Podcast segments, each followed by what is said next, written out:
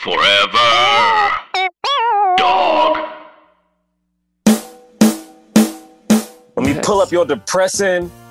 Uh, God dang. Well, don't be mad at him. He didn't. Yeah, it's not his fault. He added the no, numbers. no, okay? I'm mad because now I had to realize the truth. Okay. All right. Yeah, it's not just conjecture. Yeah. Before it's like ah, 'Cause- you know. See, this is the thing. For like six years, Sheldon, this podcast has been going on, and we've been basically, you know, pontificate. we're like, Oh yeah, maybe this is this is what this is what the problem is. We, And Yeah. we would give all these examples that we, you know, that we would think is what's going on, and then your report was just like, "Yep." your report just summarized. Um, uh, first of all, we should we should introduce our uh, fantastic guest here uh, today. Uh, Hold on, John. You know how Oh, to do this. Okay, hold on. how do we do this, Jerah? Because I don't know if he wants what you're about to do. no, no, no, no, no. You're a special guest. See, Bring it on, bring it on. drums, all right? Okay, hold on. Woo. Okay, those were drums. Everyone, it's Sheldon Lyn uh, from McKinsey and Company's partner in Southern California. And we are here to talk about this new report that just came out about Black representation in film and television, which I don't know if you know, but that's what our podcast is about. You know, I will say this. This I saw so many posts about this report recently. People, basically every black artist being like, see, I told y'all, I told y'all, value us. We showed, you know, uh, but it sucks when you're right, But- you know? That's what this, Yeah. this But I, I, I will say it's quite humbling the reception the article has gotten. So we, we do appreciate that. That's good. I mean, okay. Well, Sheldon, do you want to just maybe maybe the first question up is just why did you guys create this report? You know, uh, what were you looking to find out? Uh, yeah, and who did you partner with? Because I know you guys have partnered with uh, a group. Yeah, let, let me give you a bit of the, the, the history. And again, thank you for having me. Great, great to be here with you guys. Um, so just, you know, more broadly, McKinsey as a firm had been doing a fair bit of work on this topic of equity, diversity, inclusion. Yeah, going back, I would say five or so years. Mhm. Uh, we did this report called Diversity Wins, which is all about how does diversity in corporate America drive better performance. We've done work on women in the workplace, which you can imagine what that's about. We've done work, work on the racial wealth gap. And we've recently published a report on race in corporate America. So, more broadly, this is a topic we had been paying attention to and investing in. Now, specific to the work in Hollywood, film, and TV, this happened last summer, came together with an alumnus of the firm, Franklin Leonard, who you may know founded the Blacklist. Uh, he reached out to us uh, in the wake of some announcements we had made around just more amplified research and investment in racial equity. And that brought together a, a collaboration with the Blacklight Collective to um, look at this specifically, right? And uh, we were able to, over the period of five, six months, spend some real time digging into the subject here. See, this this report feels like the ultimate I told you so. And what I mean is it feels like somebody was having a discussion with a white exec about like, hey, it'd be more profitable if y'all like, you know, supported diverse. Nah, what do you mean it doesn't play international? And somebody was like, Oh, okay. Left. Came back with every fact and was like, all right, I'm gonna prove everybody wrong. That's what it's- they came in, yeah, with the spool of the report, like, look, this is all of the data. I mean, I mean, I mean, it does. It feels. I mean, it's so thought out. Oh, sorry, you go ahead, break? no, no, you're right. I, I was just gonna say because, like, like Jerah's been saying, you know, this is something we've been talking about for quite some time, and of course, we were using our eyes. You know, we were just using, you know, kind of, I guess, anecdotal evidence, uh, our own experience, seeing, watching different films, talking about it. But can you tell us how you guys kind of collected this data? You know, where because there's all these amazing graphs, and by the way, um, anybody can go online uh, to check out this report. Um, it's pretty it's pretty widely spread amongst the the industry now. If you just type in McKinsey, uh, uh, you know, black representation, you'll find it pretty easily. But yeah, can you tell us a little bit about how you guys collected all the data? A- a- Absolutely. And I will say the one, you know, perhaps benefit I had coming in along with some of my collaborators was I was new to the industry. So I had not studied this subject professionally. Mm. So So I was coming in with All fresh eyes. And as So- you so said, sub- uh, objective POV. You hear that, Oh, so guys? See, he's not. that. He's not an actor trying to make it like we are. Yeah. in the absence of that kind of talent, I, I focus on a research question. Mm, Yeah, but but uh, we came in with fresh eyes and we looked at this through a couple of different lenses. One was what are the cold, hard facts on state of representation, and we did go below the surface, so we didn't look at just the obvious. And then we also interviewed over fifty black professionals in the industry just to get a sense of their lived experiences as they try to navigate and build a career. Mm. So we, we brought some rigor around how to approach a question. And again, because we didn't have any legacy around having worked in the industry that allowed us to come in with a fresh perspective, almost as a you know kind of a, a dispassionate view the industry. And um, to give some credit, a fair bit of work has been going on, right? And we did benefit from work by Dr. Hunt and his team at UCLA, Dr. Smith and her team at USC. Uh, there's been a fair bit of work on the subject. You know, we did try to bring an integrated perspective, try to combine the view of the lived experiences of Black professionals and then paint a picture of the business case. So what does this all add up to in terms of the economic cost? Mm. But um, certainly came in with relatively fresh eyes to the, to the questions. See, it's Right. something that is so fascinating to me. Where it's, um, and I'm, I, I know you said the reception has been really well. I've seen a lot of black artists post it, but what has it been outside of like black people? Because the thing is, is this article says Hollywood is losing a mass amount of money by not supporting diversity. So to me, it's one of these things of if we continue on this path, now that we have this report, Hollywood is actively choosing to do this. You know what I mean? I like before we always knew we didn't get a lot of support when it comes to quote unquote black films and stuff like that. But have you seen a change um, in the studios itself? Like, has anything happened that you've been aware of? Well, I will say, Jerah, it's early days yet, right? So I think we're three days in and uh, Right. people are still reading and absorbing. It was quite a lengthy report with lots of charts, as John said. Um, so early days yet. We expect there will be some reaction.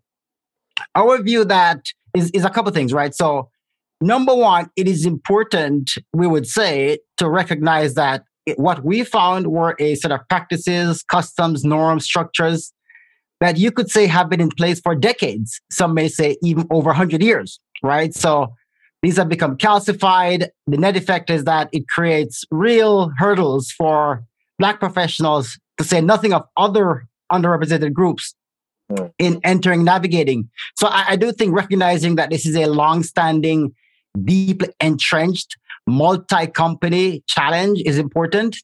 And then, you know, looking forward, we have an optimistic view of how this will be received.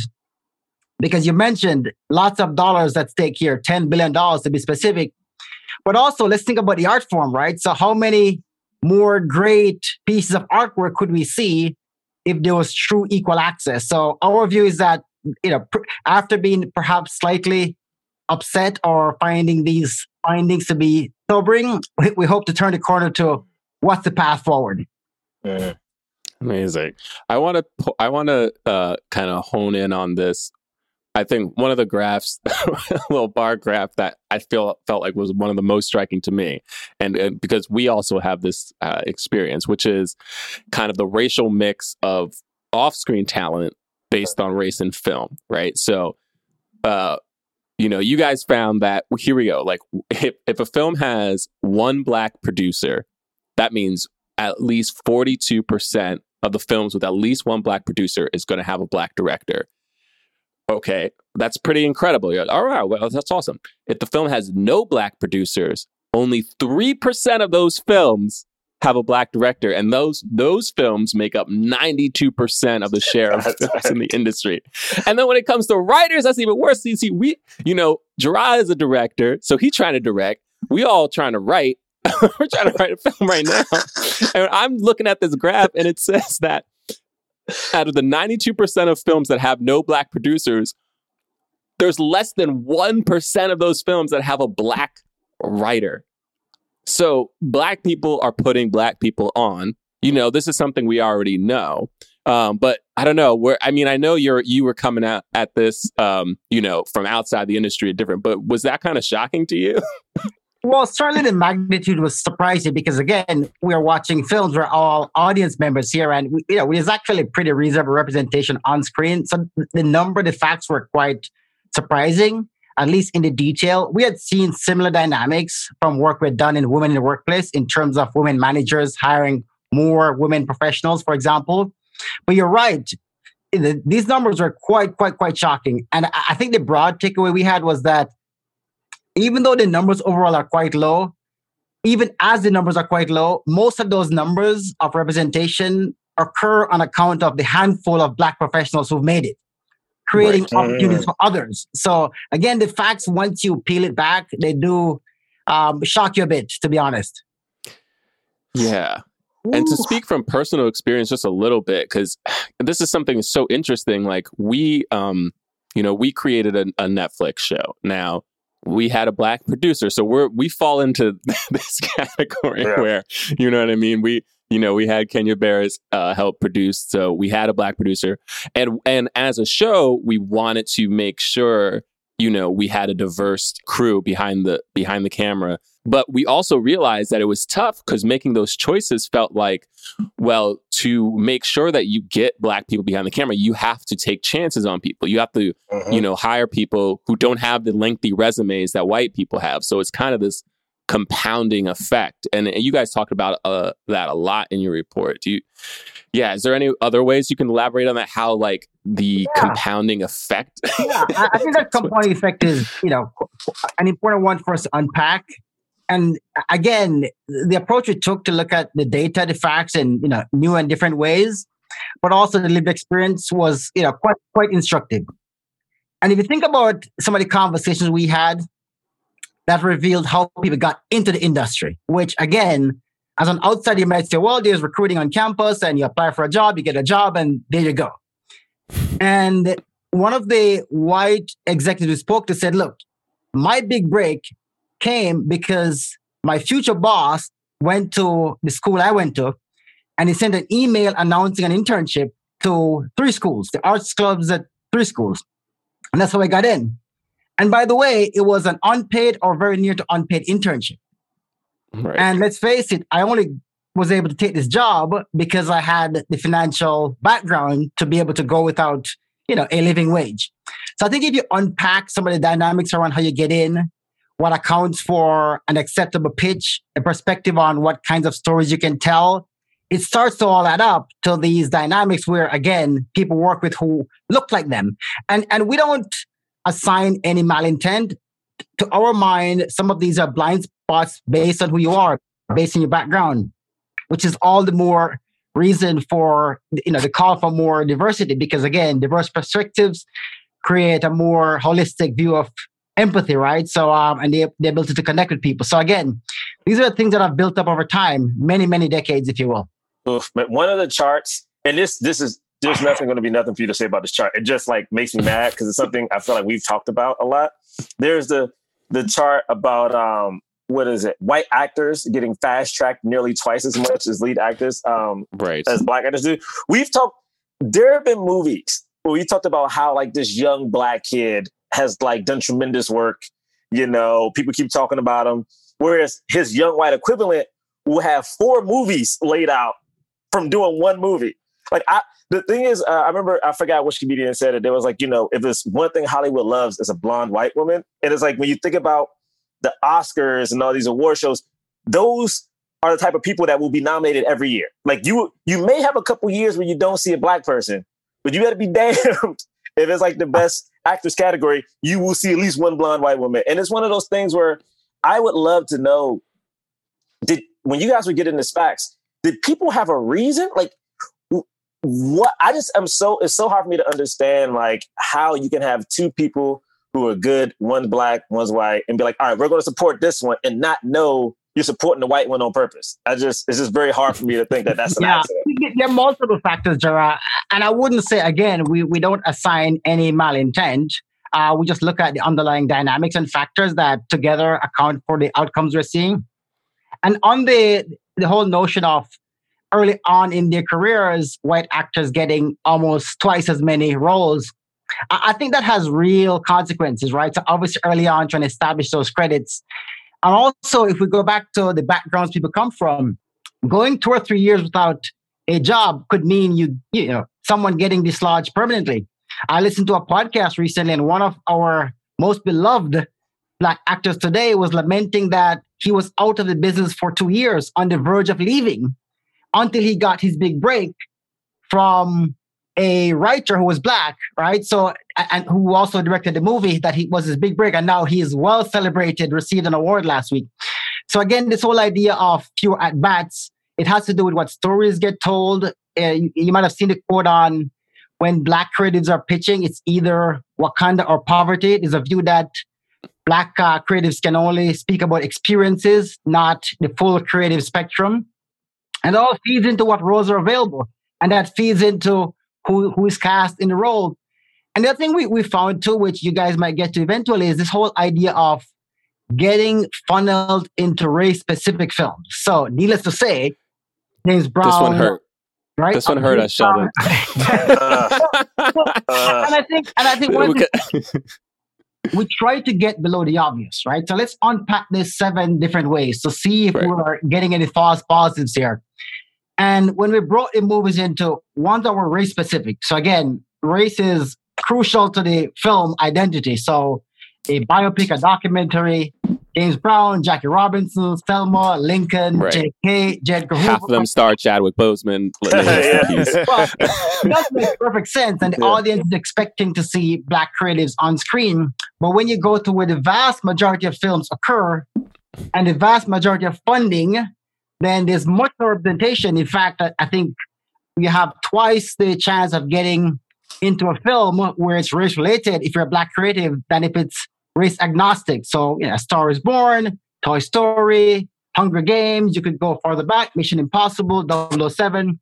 So when you start to group the movies, then you start to see these patterns where black creatives do tend to get funneled towards certain topics, which by the way, there's nothing wrong with that, but it would be a shame to stop there because we do know that there's more to black creative expression than just race specific or experiential projects.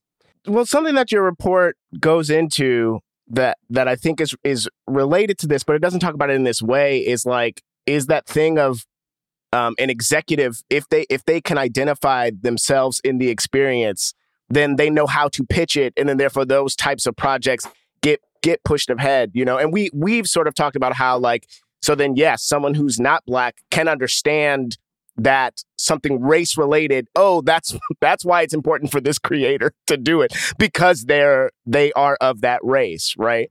Um a thing that blew my mind though in this in this sort of same uh, area where you talk about this is there's this graph uh, uh where where films with black off-screen talent have smaller budgets despite having earnings having higher earnings per dollar of the budget. That that blew my mind. And and because i i didn't realize that that was true. And i hadn't i hadn't thought about it in that way of like you know the they have a smaller budget but they are making more money. And and then you know it just takes an executive putting more money into the project for them to, to potentially earn more money off of that. Yeah, I, I think, you know, this kind of starts to get into recommendations around the importance of using more systematic, objective metrics to evaluate and fund projects.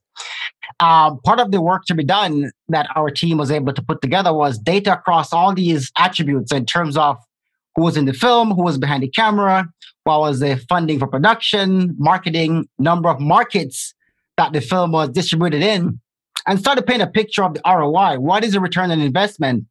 And, and I, from, from what we heard, there are many cases where the metrics are just not as well developed to have an informed perspective on how to channel dollars to the films that would have the best return. And to your point, it was surprising that black led films did, in fact, earn 10% more for every dollar invested in marketing. The number was, was 16 hmm. cents more in, in dollar terms for every dollar spent in marketing. And again, just unpacking the data started to bring to light some of these, you might call inefficiencies in how you allocate resources.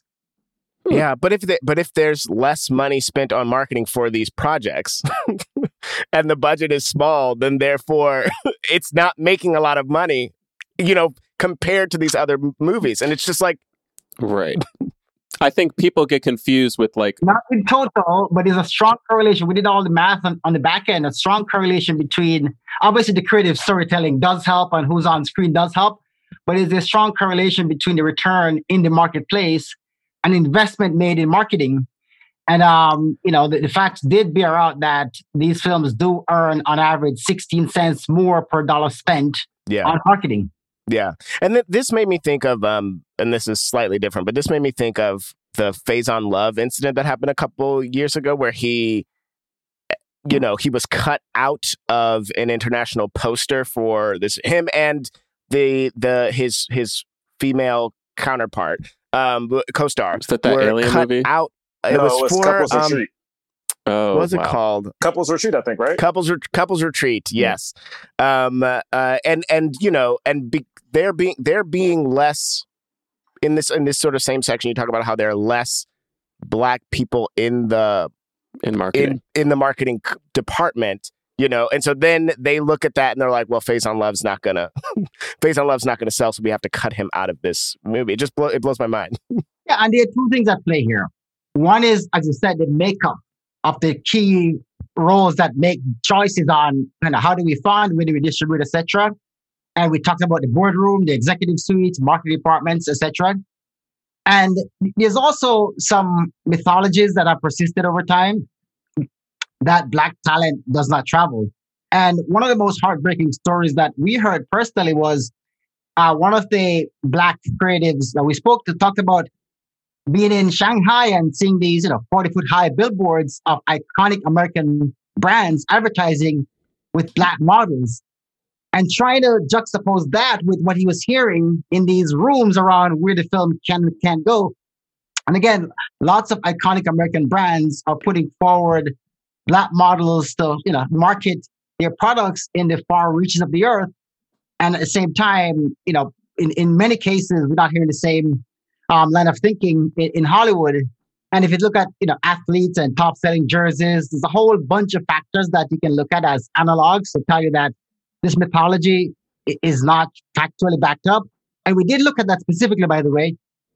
We looked at the number of markets that a film with a, a black lead was placed in versus a white lead. And, any, and we looked at this for over three or four years, and the numbers were consistent. So black led films were hmm. on average placed in 30% fewer markets, right? As high as 37% two or three years ago, right? So if a film with a white lead is in 44 markets, that may be 32 markets for a film with a black lead. Even though, coming back to the ROI argument, even though the film with the black lead was making, you know, more per market than the film with a white lead. So again, lots of facts that would challenge the orthodoxies and mythologies around black films don't travel. Hmm. You know, Sheldon, I respect um, your positivity because you keep saying without um, malintent. And in my mind, every time I hear this, I'm like, nah, brother. Nah. that's our that's our that's our that's our job. yeah our mo is Sheldon's it not gonna all place no malice. map. He- he's a, See, see, nah, he's, a, see, he's I- an analyst. See, I, I love he's basing it on the facts, you know? he's, he's basing this on facts. but now the facts Sheldon, my, this is my last question for you though: is how much did did the success of Black Panther just fully offset everything you were trying to do? did, did did Black Panther being just the juggernaut of a movie that it mm-hmm. was just sort of throw off things like when you're trying to when you're trying to prove that things are are under? Well, well, well, let me put this back to you then. So for every Black Panther, every Get Out, every Bridgerton, there's probably two, three, four more, right? So for every Jordan Peele, every Ryan Coogler, every Shonda Rhimes, there's probably two or three more, right? We just haven't found her because she's living in Louisiana or Georgia right, or Tennessee. Maybe she's going to an HBCU or a two-year college. So my view would be, as opposed to Black Panther saying, "Hey, you know, here's an example of progress," it's an example of potentially what are we missing, right? If the ecosystem, which we didn't talk about here today, the whole idea that Hollywood is not a company, it's an ecosystem that self-reinforces, right? So in any given week, a black professional or any professional has to navigate agencies, unions and guilds, studios, networks, production companies, financiers, distribution, marketing, film critics, right? Awards establishments. So this whole idea that Black Panther was successful, to me, and again, we talk about $10 billion, but what, what are we losing in the art? Right? What are we missing out? How many Right. Shonda Rhimes are we missing? How many Jordan Peeles? Right? So that's the perspective, you know, for the art, for the economics, and then not to say anything of the moral imperative here to just tell more uplifting stories and give access to the full spectrum of Black creative expression. That's an absolutely Right. perfect answer. Man. So- perfect response to that. So, um, you guys, you you all did end this report uh, with some suggestions on how to fix this because another thing that you mentioned that you know we've talked about too uh, is there are times in which you know you, you call it market shock. Essentially, there are like these dips that happen where things are going well because we've had this talk before. This isn't the first time Hollywood has talked about the fact that they needed more diversity and inclusion you know maybe we're using different words now but it, it's been there before um, but then all of a sudden like you know we're, we're seeing we see here with your graphs like uh, you know the dip will happen and and and then it'll go get much lower you know there's these rises and falls. And basically you know if the if the if the industry isn't doing well then uh, kind of the diversity suffers. So how can the industry make sure that these changes are permanent and that um, you know we can get this what what we're all supposedly achieving for which is this equity? Yeah. Yeah, John, mean, that's a great question. And, you know, the report spells out four specific actions or sets of actions that the industry can take. I probably would start with the first one, which is around the need, uh, we would say the absolute need to have a cross industry approach. And again, I made a point earlier that this is an ecosystem, not a company. And you've seen this before. We've had cycles where an award show feels some pressure and did some action. Then last week, another award show. So no given company, no matter how well intended or how far they go, can solve the challenge. Just because you cannot be successful without navigating the full spectrum of multiple entities. But this whole idea of needing a coordinated, well-funded third party to drive the agenda is probably the most crucial point to make. And I would add to that point, in the absence of that effort, that structure, what you will have is the black tax, where black professionals are the ones kind of pushing this rock up the hill. Time that we would say they should have otherwise been spending on creating the next great blockbuster or TV series. But that, that's probably the most important solution. The other things around ensuring representation, boardroom, executive suite, behind the camera, uh, on screen, there which means you, you would need to expand the, the net in terms of where you're recruiting, how you think about paying a living wage for folks who are thinking about student loans in the first job they take or helping family members in the first job they take. Your actions around just transparency, uh, sharing data, tracking progress, not just for Black representation, by the way, right? So we haven't spoken about Latinx, Asian American, Native Americans, mental health, you name it.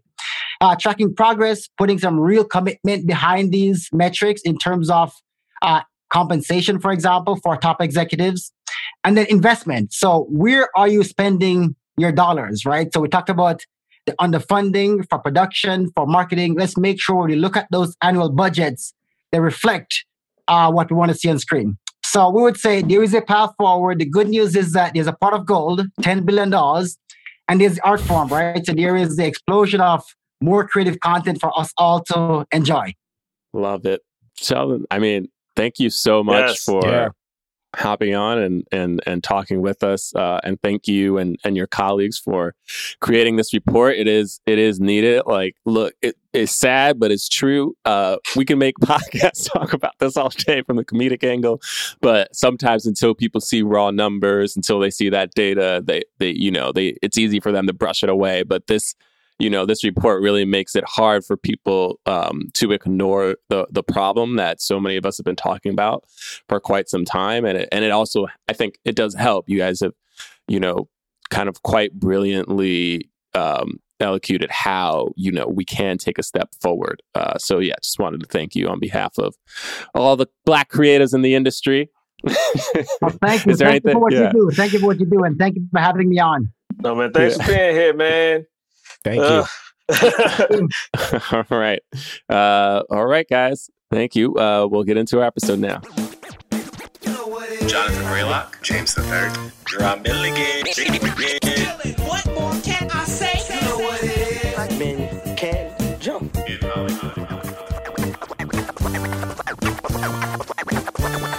Black actors, man. Black actors. All right, all right, all right, all right, all right. Welcome to Black Men Can't Jump in Hollywood. Hollywood City. White man with a black woman's butt.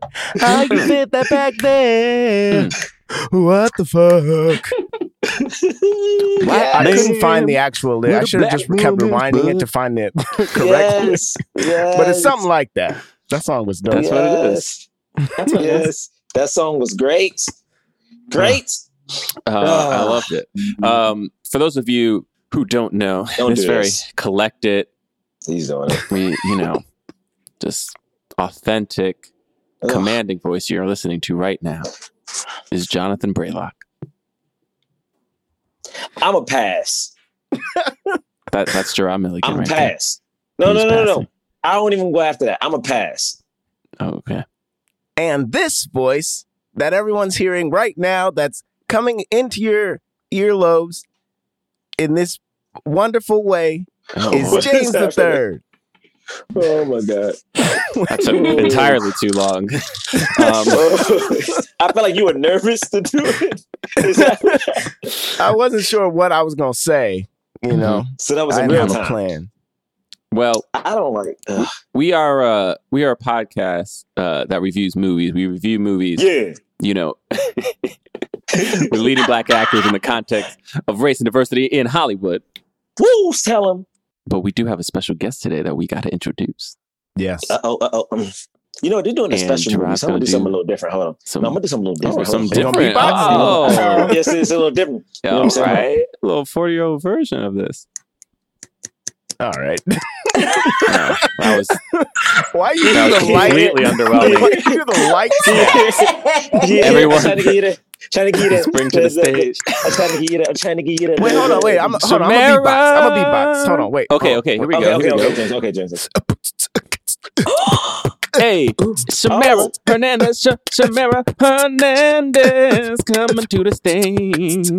Oh, you Oh, can beatbox this Mm. whole time we know Mm. you niggas. she's Jam an drums. comedian. Uh, uh, uh, uh. Guys, uh, Samara, welcome to Black Men Can't Jump in Hollywood. Welcome. Thank you so much. I'm so Thank excited you. to be here. Thank you for being here. First off, nigga, what? He out here beatboxing. I'm doing these damn drums. You couldn't offer the beatbox at least a couple times. We. This has definitely happened before. It's just been so long. I don't remember it. Oh, Lord. And the drums have their place in the pantheon. You can't replace the drums. See, That's true, but you can but see, we can take the drums, add a little beatbox to it, and then Mm. Drake can rap. Now we got a whole song out here. Mm. Shoot, we could be the Mm. 40 year old version. You could. Well, Alright. yes, I'm okay. long Well, enough. yes. Today we are reviewing the 40 year old version, and um, it's great to have Shamara here uh, because she's not only uh, an actor and comedian, she's also a singer and a rapper. Oh shit. I got some flow. I do a little she bit. got some flow. okay. oh shit. This uh, this film came out on Netflix last year um, and was written by and directed by Radha Blank. And what else do we need to say? Well, there is no box office. Mhm. like as we've Um, been saying, there is no box office. Uh, but it did in premiere at Sundance. Sundance. Mhm. It has a 98% on Rotten Tomatoes, 69% audience score. Interesting. That's lame. That's lame. Uh, Boo. um, but it was uh, it was kind of up for like it was in the it was in the in the ether for the award season, but it, it looks Yeah. like it hasn't really hasn't been getting the love. Definitely not from the the big ones like Golden Globes or the Academy. Uh, I'm trying to think if it got any smaller awards. I'm trying to check that out right now, but Like, yeah, I don't- I yeah, it, I feel like it was a, it was one of those snubs. I think it got a BAFTA. I feel like I read that. Did it get a BAFTA? Or was it nominated for a BAFTA? Okay, it might have been nominated for a BAFTA. Ugh, My Why bad. can't I find this? All I think we'll, it, we'll, we'll think come it back got to a that. BAFTA. well, it, uh, NAACP, um, Okay, and then. British Academy Film Awards. That's the Oh, BAFTA. that's a little different, huh? That well, not no the BAFTA awards for for best actress in leading in leading Ah. role. Yeah, Oh, good for her. for Radha specifically for Radha. So for her and for her acting, Yes, for her acting. best leading actress. Yep, got it. That's amazing. Hey, She got the Isn't that huge? Alright. that is actually Is that very huge? huge. That- Put some that's a huge respect on her. BAFTA, boys. Is this Yeah. like? Is this the- What, what was The the, most T? I amazing- feel like you forgot the T. You were like British TV. Academy. Yeah. Is it Film and Television Awards? Yeah. Yeah, it's weird. It's it's weird that the name is. I've never had a reason to look. I've never had a reason to look close at this. hilarious. Guys, I don't think there's anything else. Oh yeah, I mean essentially the the film is uh loosely based on Blank's own life. She is a playwright um and a teacher who's nearing her 40th birthday. You know, I guess it's kind of having what you maybe consider like a little bit of a midlife crisis. And she decides, hey, maybe I want to rap. So that's kind of the, the premise. Um, shall we get into initial thoughts? we absolutely must. Samara, would you like to uh, kick us off? She goes, oh. I'd like to begin. Oh wow, Um, I, that was I love I love the intro to that. yeah, yeah. Let me begin. It's yikes. I mean, so my initial thoughts. I love seeing uh like a plus size female rapper on screen doing anything. So that was just very affirming. It's like, wow, she's out here. Mhm. But then I feel like for a lot of the rest of the movie, I was like, I don't believe it. Like I just I'm watching Oh. it and I'm like, I don't Mm. believe it. You know what I mean? Ooh, you starting off spicy. No, like you don't believe you don't believe how. Uh, what do you mean? Like the the fact that it was just like, yes, we love this woman rapping and the music and like the way that that panned out, or what?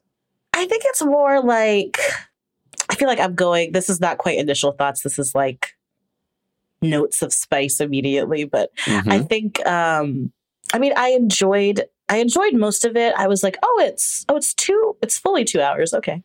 Um and I was It is. like, yeah, I just I enjoyed like the the elements of like New York and Brooklyn like culture and style. I liked the musical interludes. There were some parts that I think they're telling the story in a very uh I don't know, like a very like look at the camera and wink kind of way. Like it's so Mhm. over the top and part, like some of that it just took me out of it. I was like, oh, okay, well, you know, now she's looking at the camera and now she's like, like now it's become a, a caricature of itself.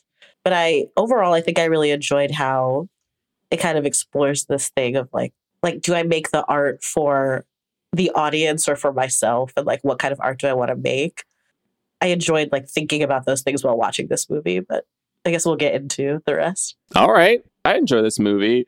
I I do you know I feel like we've been saying this a lot. Maybe it's because we watched too many movies, but I do think it was a little long, especially just because only only only because like the the premise of the film is you know it's it's not what's drawing you in. You're not necessarily draw, drawn in by the premise, right? It's very simple. And so there's not much to those story beats in and of itself. It's more just the sad fact that it is a novelty to see a black woman leading a comedy film that is uh, not just like Tiffany Haddish or like whoever is the hot black female comedian Mhm. of the time, right? And so I do feel like um, there was a lot of authenticity in terms of like the students, her teaching, like a lot of that. Like I've I've uh, I've done work like play play work with like uh you know kids in in in the New York public school systems and like it's like that that all felt very real and it was fun. Those kids were I loved those kids. They were very fun. Um there are there are ver- there are a lot of moments in this movie where I was like I laughed and I was like this is cool. The rapping in and of itself was like was like okay. Like I wasn't I wasn't like blown away by I would I, I would say the the the the one time that was pretty cool was her freestyle backstage before her performance in which she bombed. I I think that was the one that I like connected with the with the most. and even though it's not actually free, it was like the character is freestyling. Obviously, the it wasn't. Or I don't know. Maybe it was. Maybe it was. maybe Yeah. it was but yeah like i i wasn't you know the the romance aspect of it was was okay like you know that i was there i don't know like there wasn't that much there and you know the play aspect of it had there were some like fu- like cool little points she made um but the play itself felt a little different than what i feel like the type of play she's commenting on that goes on Broadway is like. I, I don't, I Mhm. actually don't think it ends the way that her play ended, but we can talk about that. So yeah, I mean, I definitely thought she had a certain presence about her on screen, and like, I was really like, I was, I was coming in and out, but I was really connected at certain moments, and I think that had to do a lot with her and some of the other actors that I thought, you know, did a good job. Um, so yeah, it was enjoyable. Uh, didn't need to be in black and white, but that's that's my own bias right to pick with. I never like movies in black and white when they're like now. I just don't. I don't. I don't. Almost never feel like there's an actual reason for it to be in black and white. Anyway, that's just me. because see, you know, because people see the world in black and white, but Radha saw the gray. Uh, yeah, And we there was a little the gray color at the end. Do you the see that? I mean, gray. there are different moments of color, but at the end, it was like very low. Anyway, I'm sure Jerah caught that. All right, you guys Yeah. Uh, you know, I'll go. I didn't like it. Uh, Damn. I respect At I all? respect- No, no, I didn't. I was. I was. not? This is my thing. I I like the story of people trying to make it and being older and trying to make it. So that I thought was great. I like that she got it made. Uh, like was it? I like the kids. Like you know, like one of the kids is on Saved by the Bell, and she's great. Uh, the other kid was in, uh, you know, Vampires versus the Bronx. I thought she was great. I, you know, what I, I agree with. I thought the movie was so long, and then at one point I didn't know. I didn't know what after a while, like what I was supposed to be watching. Like then I was like, I'm supposed to care about her and the rapper producer dude. Like, I don't know, man. I don't want to talk bad about it. I'm happy she got it made. I'm happy Lena produced it. Happy it got in Sundance. Is it my cup of tea? Maybe that's not the case. Because I think the thing is, if you're gonna deal with like those levels of struggle, which she really did do, I don't know. It felt dist- I felt distracted. It felt like Mhm. I don't know. It felt like unfocused, but uh, you know that. Gosh, I don't know. I, I don't want to keep going. I just didn't like it. It just wasn't for me, you know. But but God bless. Man, I loved this movie. I I thought it was you to go great. thought this you to go last. was great. There we go. I, thought- I mean, look, for what it was, which is literally, quite literally, a, a playwright of a certain age reinventing herself. I thought it was, gr- I thought it was great. Like the story was interesting to me. It felt like I love the way she showed New York.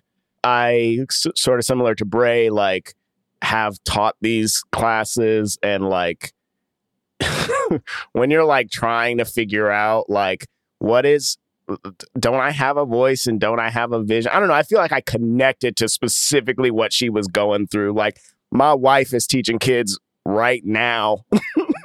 you know, we're we're both 35. She's teaching kids drama right now and and and I was I was just doing this just a couple years ago and like I don't know, it just felt it felt very real to me and felt very like I don't know. It felt like it felt very. It did feel very much like a playwright writing in in in a different medium. I mean, I know she writes TV and stuff, and like and has done screenwriting, but hmm. specifically this like felt like it felt like something that you could see on on stage, but like doing the things that you can do in film.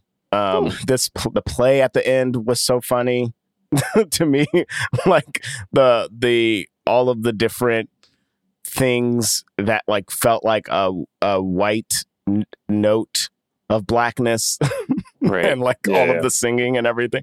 I I I just I loved all of that. I don't know. I had a great I had a great time watching it. So, uh, I'm trying to think how the movie uh, starts. Um, it's uh, She's in It's her, her, like, being- It's in the classroom, right? Yeah, it's her. It's her being late. It's her being late It's to She wakes up. Yeah. to the class. she So it's her wakes wa- up yeah, she and wakes it's like she has the the brother's like messages playing, right? Mhm. Um, well, there's yeah, there's a there's an interesting, a colorful scene, not literally colorful, but like a weird scene before that where she's like in bed. Right. I realize no, doesn't it start with the like Spike Lee kind of interviews? yes, talking man, man talking the street to the, talking to camera. yeah, like what is it like? Oh, you're turning forty, you know, all that stuff, like Yeah, what it means to be turning forty, and you Mhm. have the it's like the two kids from her class and like right, some and the people from around the neighborhood and so, Right, and, and the some old- people old- who we older realize woman. later we are only going to see in this box and then some people who like are are woven into the world breakout. right. There's the older woman. There's the grocery store guy, uh, like clerk, right? I, I think because he's like behind Yeah. the counter, and then there's the Two of the students. two of the students. Oh, it was a hair store. My bad. Oh wow, yeah. I feel like Uh, I didn't that, that that older woman had to be somebody from just off the street who Radha actually passes every day. I, I know, right? Yeah, That's what it yeah. felt like. That Yeah. woman hundred percent. Yeah. And she She was, was funny. like- she was like, "Talk to me when you like 40. I didn't even start living my life till I was 40. like, talk to me when you're 70. You know, that was great. Yeah, was there? Yeah, and then so yeah, and then she's late for the bus. We kind of like see she's like doesn't have her er, doesn't have her life together, right? That's where we're taken from this, and she's she's running late, and she's on the bus, and she has that part where that was it was pretty funny where there are uh, a couple of people with disabilities out there and she's like oh can i actually can i just get off first before you do this? And then he's like oh hold up everyone like this lady doesn't want me to let the people with disabilities on the bus. She's like no no you know Yeah. and i was like look uh, we've all had that dark thought of When you're you know, rushing. you're you're rushing and then you're like oh, shoot Yeah. take another another five, five more minutes um yeah and then she gets the class and yeah I, I mean this classroom scene was i thought was great like you just The classroom was my favorite stuff. Like, I, like yeah I, I almost wish because I like seeing the kids, and you knew kind of what was going to happen with um Imani Lewis's character, who's kind of like the quote unquote girl in the class who like okay you can tell who wants to be in there. Uh, Oh, no. that No, oh, Elaine. elaine Elaine. elaine elaine You can tell she wants to be there, but like she's going through a lot, and like that's the kid you know you want to see connect with. I almost wish this movie was just her and these kids most of the time because I feel like sometimes when you teach kids, it's it's the hardest part for me teaching improv to kids is when one of them little niggas is really good, and I'm like, uh. Yeah, uh, and you don't have no notes, and it's like, damn, this motherfucker gonna be famous. Like, you know what I'm saying? I wish, I, I, I almost wish it was focusing on like the duality of being older and seeing, you know, still trying to make it, but also seeing this new generation and finding your place in it. Again, not to tell her make her movie, but like this stuff was the most fun. And then seeing Rosa interact, who this actress is on Saved by the Bell, the Yeah. new one, the reboot, and it's awesome. So, oh okay so, yeah, she's great in that. so good, so good. But yeah, I love DCs. Like, yeah because you had like rosa who who liked her right like and Mhm, was like mhm. defending miss b the whole time and then elaine who uh winds up like chewing her out in this scene in this like just completely cut like a, a teenager Oof. could cut you to the quit like real Mhm. just, oh, Yeah. she's just The laying her out they, like but the fact that You ain't right to each of play them in a had decade. jabs that made the kids like like each of them had jabs that made the kids go oh like that was Oh. too funny to Ooh. me. ooh. I feel like this is where I started being like, okay, but it's over the top though. Like, is that Yeah. maybe I just need to accept that as like a a style of storytelling or something? But it's like, would you really disrespect a teacher? Like, maybe I don't know. Like, there are teachers in the room. If that's how they really talk to you, then you know, shout out to you. But I was yes, like, I oh, do think that like a kid c- can talk back. Mhm. I thought that she was gonna like shut it down more, like in a more like I'm actually shutting this down way. Mhm. But a lot of times in those after school programs, you can't even like discipline you you can't yeah, you discipline don't the feel kid. like you have authority like, yeah. to do much, you know. Yeah. I do think a kid would do that for sure. Like a, a high school kid would do that for sure, especially when they're feeling threatened in some way. Um, but the way she handled it was like great as well. It made me go, okay, like she's a she's a person who can she's dealt with this before. She can handle it. Um, except then you realize like it really got to her. That was the other thing too. I think it was the fact that like she was just like, "Damn, ouch, Elaine." Because like it's clearly like what she's been thinking about. You know what I mean? Mhm. Um, I don't know. I actually, I don't know. I feel like I've seen some of those scenes before where the kids are like really pushing it, like the actors. And I felt, I felt like in this, I don't know. It felt a little bit more natural. Like, I mean, it was, I could, I don't know.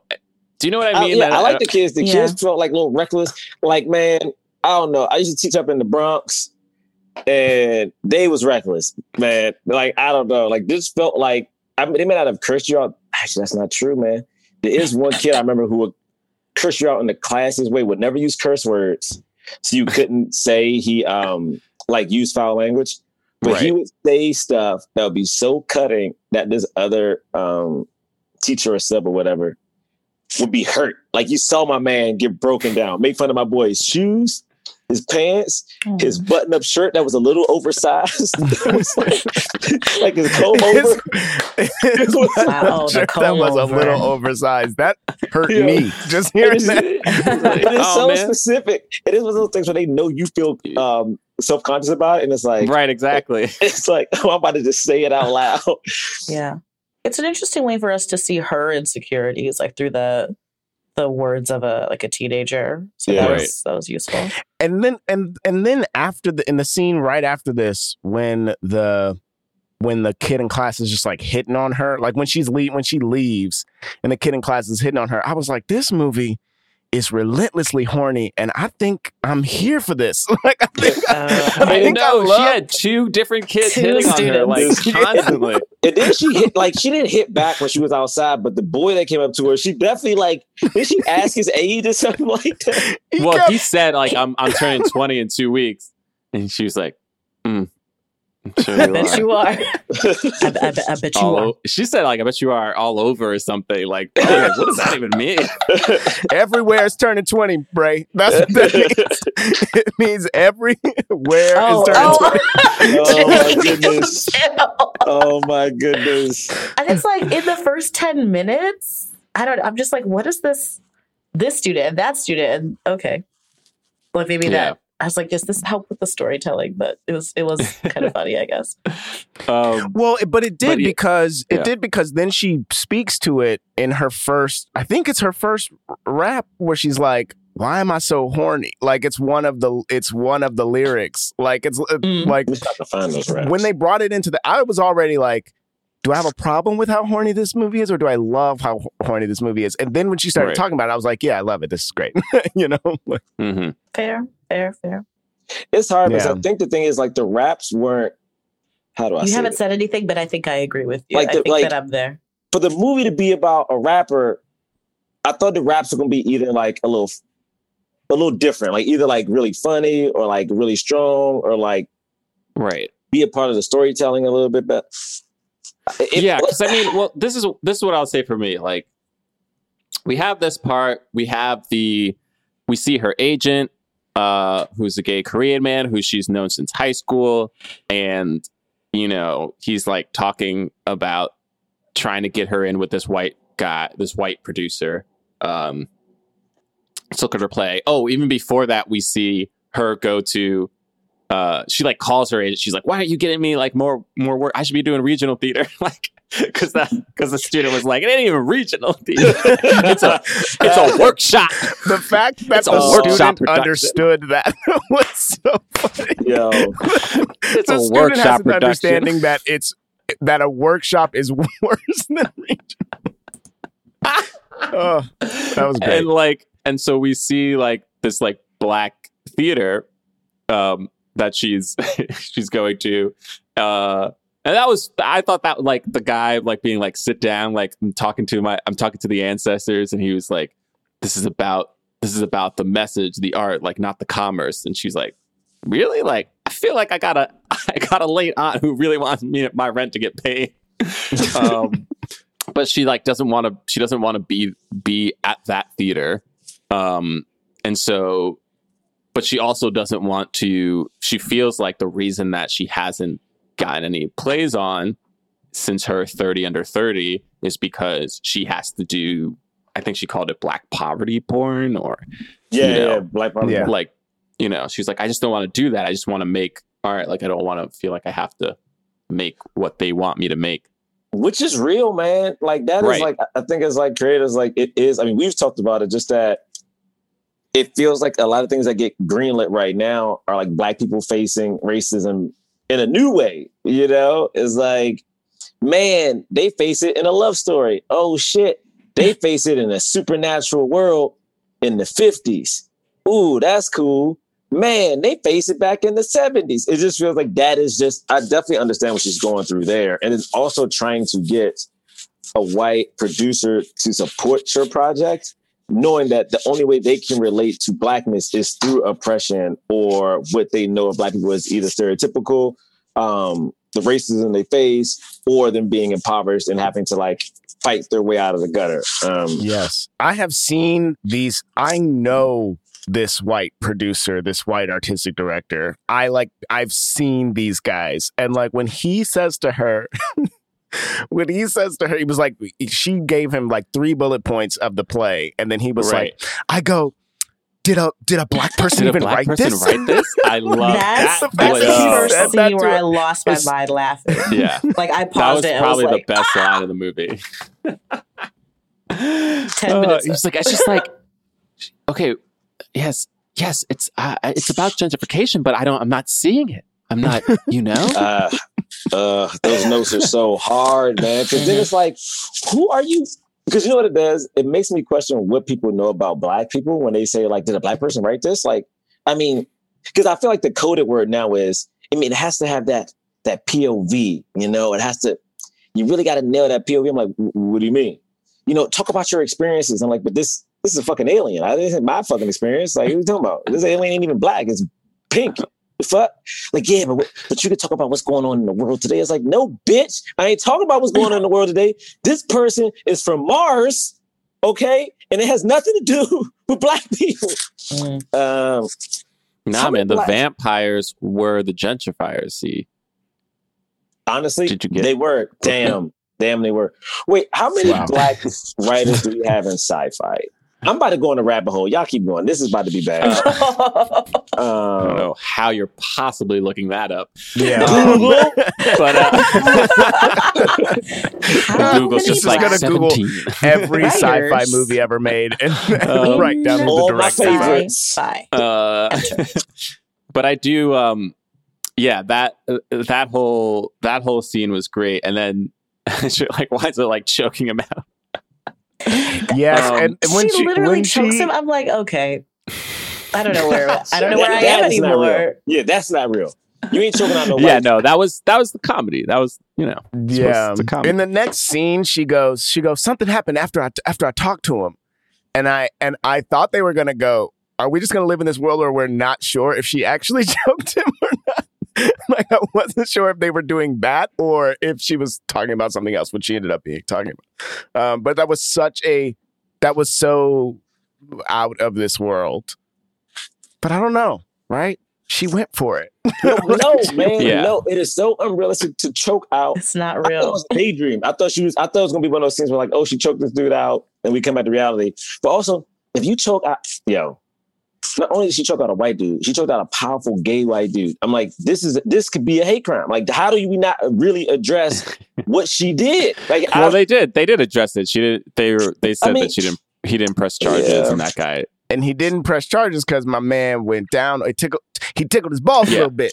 He tickled his oh, balls a little bit, oh, that's right. And then That's right. I forgot about that. That reminds me of I know y'all seen that Fyre Fest doc where the dude was like, I was ready to take one for the team, and I was like, oh no, I'm sorry, man. This Yeah, like goodness. this movie, like and also the fact that she didn't even like, not that she didn't care, but when she t- when he told her that, that is such a that is such a big deal that your friend just did this for you. You know what I mean? I'm just, I don't know. Well, there's a lot there. She It's such a rejects big the pre- deal. Anyway. she rejects the premise that it was for her, which I guess is an interesting way to to react to it. But hmm That was that was an interesting conversation. So, how did she get into rapping? She said she had. She said something like, "I have a friend or I know a guy who makes beats, right?" And then and then but she. before, Yeah, But Yeah, before that, like, why did she go she- to the guy to make beats? well, I think so. I, I actually have like a kind of similar story that I feel like you like find out or you realize that you've always been rapping. Like, oh, me like making up, you know, rhymes and stuff with my friends or changing the lyrics to uh like popular songs. Like that's a style of freestyling. So I think she says at some point in the movie that like she always she's like, Archie, you know, I always used to make up, you know, I used to fill out those notebooks and write those rhymes and then we would charge people to battle me. So like she's been doing it since she was a kid, but just Right. not professionally or like recognized it as a hobby. Um, Right. and and that scene happens after that the the scene where she explains that happens after she's alone in her room and does the I think it's when she does the rap about the about the dude's ass. all like I think that's but what, whatever that rap is, that happens not set to music and then she looks at, at- to the camera like I can do something with this. Yeah, she know? has an Issa Rae moment where Yeah. she's in the camera. I mean, she's in the mirror and she's like taking out all her frustrations in rhyme. But yeah, I can't remember what incites that. You're right. Yeah, I was like, I feel like she's in her apartment, and then Oh, oh, okay. So in the beginning, in the the Spike Lee montage, they we close up on a photo of her and her mother, so we know that that's going to be important. hmm after she chokes out Jay Whitman, she's crying in her house in her house and she's like, "Oh mama, what am I going to do? Please tell me what to do. What am I supposed to do?" And then outside at that moment, this like rap this fake rap Oh, song that in the, the the universe of the movie that we kept hearing, right? yeah, comes on. And it's like I can't remember it's um like Something oh, like let's pound the pound cake. Yeah. yeah. So this like fictional rap that's popular with all the kids comes on at that moment, and she's like, and then we see her having the Issa Rae moment, like Right. rapping in the mirror. mm, mm. See, it was inspiration from her mama. Yeah, See? and from Pound the Pound Cake rapper guy. But her mom, but see, her mama sent the song. See, that's what happened because her mom was like, "I'm gonna send her pound to pound cakes." I feel you, And- but she could have like baked. Imagine what a different movie it would have been if she'd be like, "You're right, I should become a baker now." Right. yeah. So yeah, this is this is the part for me, and I don't know. Did you? So did you connect with this? These next couple of scenes, Shamara, like how she like was like, "Oh, let me get into, let me get into rap." That's the thing. I I wanted to. I surely wanted to, and I feel like I almost did, but I didn't really mm-hmm. connect with it. I think for me, like I I have a complicated relationship with like I guess code switching in hip hop. Or I feel like like when I saw that her rapper voice was immediately like, hey, yo, I'ma do this Right. curse word, curse word, curse word. I was like, well, you were doing that just two seconds ago. Like I, in my head, That's I'm just true. like, oh no, like it's hard for me to then tune into like what she was saying. Um, right. But I do connect with the aspect of like discovering hip hop or like spoken poetry as a way to get out what you're feeling. Because I, I Yeah. could tell that she had all these thoughts from before and was struggling to express them. And then when she mm-hmm. realized, like, I could try this, and then it really worked for her, that I think I, I definitely connect with that too. Yeah, Yeah. I, I I connected I connected to this bit because I man, I have you know, I have a solo show where I go into into spoken word. I got mad spoken word poems that are that are all they're all trash. But like like every now and again I'm like, man, if I put a beat under this, this shit'll be fire, right? I'm sure some of them are good, Jay. But I but I do have a question for you, Shamara, about, about specifically this of like, do you think that we're supposed to think that she should pursue rapping or that she is good at rapping? Because I because by the end of the movie, like I know that um that D ultimately becomes into it. But like I I don't know, part of me thinks that like we are supposed to feel like the rapping is a fa- is a facade. It, it it isn't actually like she shouldn't put out a mixtape. Like like this isn't Mm. the journey that she should go Mm. on. She just thinks it is. She thinks it's her it's her salvation. And maybe it's a the the thing that's gonna get her to start doing whatever that new path is. You know, that's that's Mhm. how I, that was how I took it. So I'm you know I'm just posing that question of like you know do you think that that was what she was supposed to be doing or like or what? Yeah, I mean, I, I definitely think that the movie is not totally clear. Like, I get why it's a question mark because I Mhm. feel like the movie. I don't know that the movie itself decided. Yeah. Like, you know, the way that it's like marketed is like this woman becomes a rapper, but then like she doesn't. So it's like, what are Yeah, what? she doesn't. the 40 year old version of what of like what like the the playwright the rapper the teacher the woman you know who knows um Like, is she trying to pursue a career in rapping? Like, is that what she's trying to do? Or is it just like a fun, like, out, out like another creative outlet for her? Mhm. You know what I mean? And she's just going to be a teacher. I feel she's trying to find existence. You know what I mean? Like I feel like she's she's in that she's I don't know, man. I don't know. I've been in there. It's like that time where like the thing you want to do isn't working out. So you're like, maybe I could do something else that is fulfilling. I feel like she's feeling like at this point she is teaching the kids. That's not working well. Um, she wants to be a playwright. That's not working well. So it's like, what else can I do that feels like an artistic outlet? And she feels like she's good at rap. And like she got this young producer who doesn't seem to take on anybody like in her corner. So it's like, yeah, let me give this a shot now. The only hard part about watching this movie is I think that again, this this movie touches on so much stuff that I think is important. Like to me, one of the biggest things it touches on is like, should you sell out? Like, would you and should you sell out if that is going to be the thing that puts you on? Like, I think a lot of times we can go back to a lot of these some of our favorite performers and creators and look at like their first stuff and it's like, oh my God, what is this? But because they did that thing, it allowed them to do the other thing two years later down the line. And like she Right. doesn't want to just do this play. Like this play could be in the heights, you know, she just doesn't want to do it.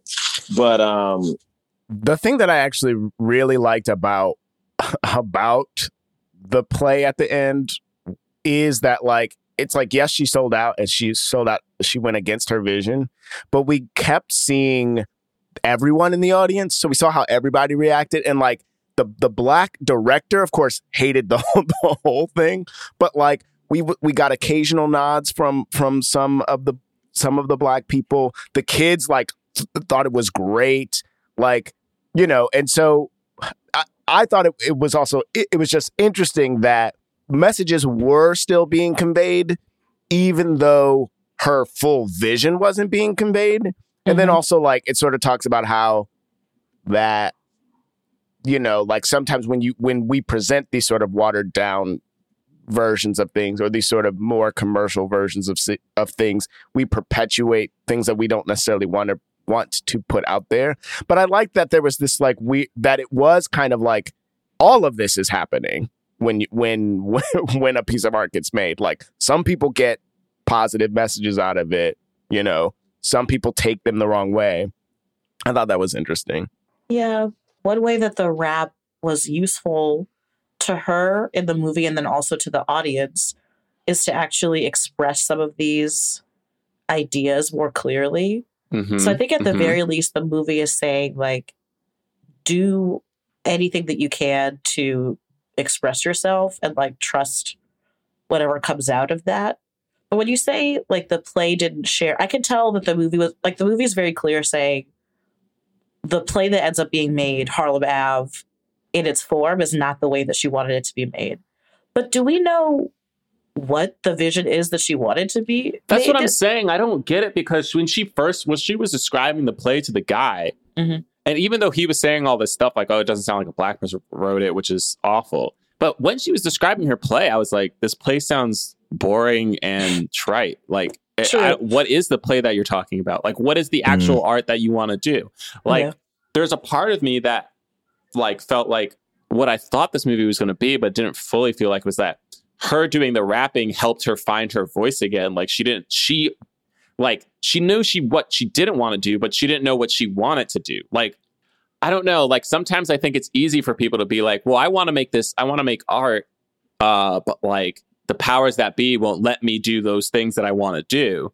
And you're like, okay, but like, is the thing that you want to do actually like commercially viable or like not even commercially viable? Like, is it even artistically?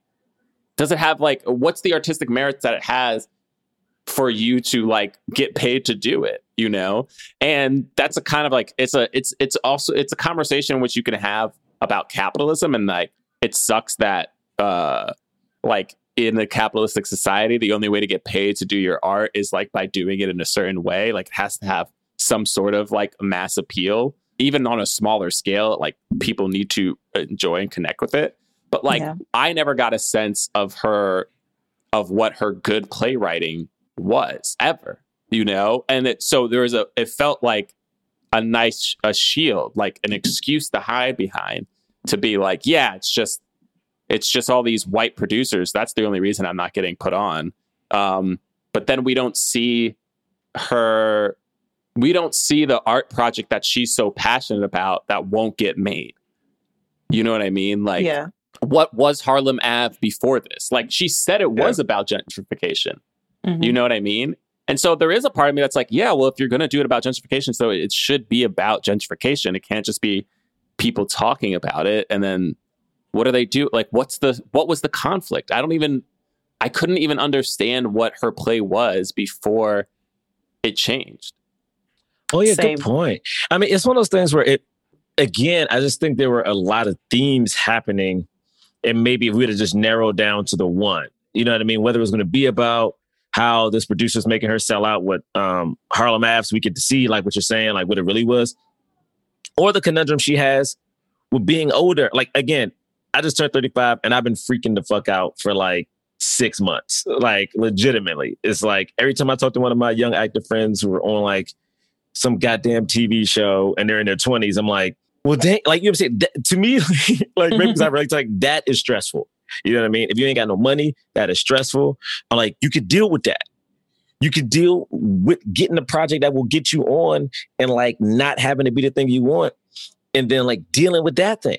But it was like, again, like you guys are saying, it's, like, it's hard because we don't know what her artistic, who she is artistically. We don't know is she one of these people who only wants to do like the stuff that makes black people feel really good by doing it in a way that highlights black people we've we've never seen or stories we've never told. Like we don't know. We just know she wants to make it. She was a 30 under 30 and nothing happened after that. But we don't even know technically after the 30 after 30 did she get the shot and bomb the shot? You know what I mean? Like does that haunt her?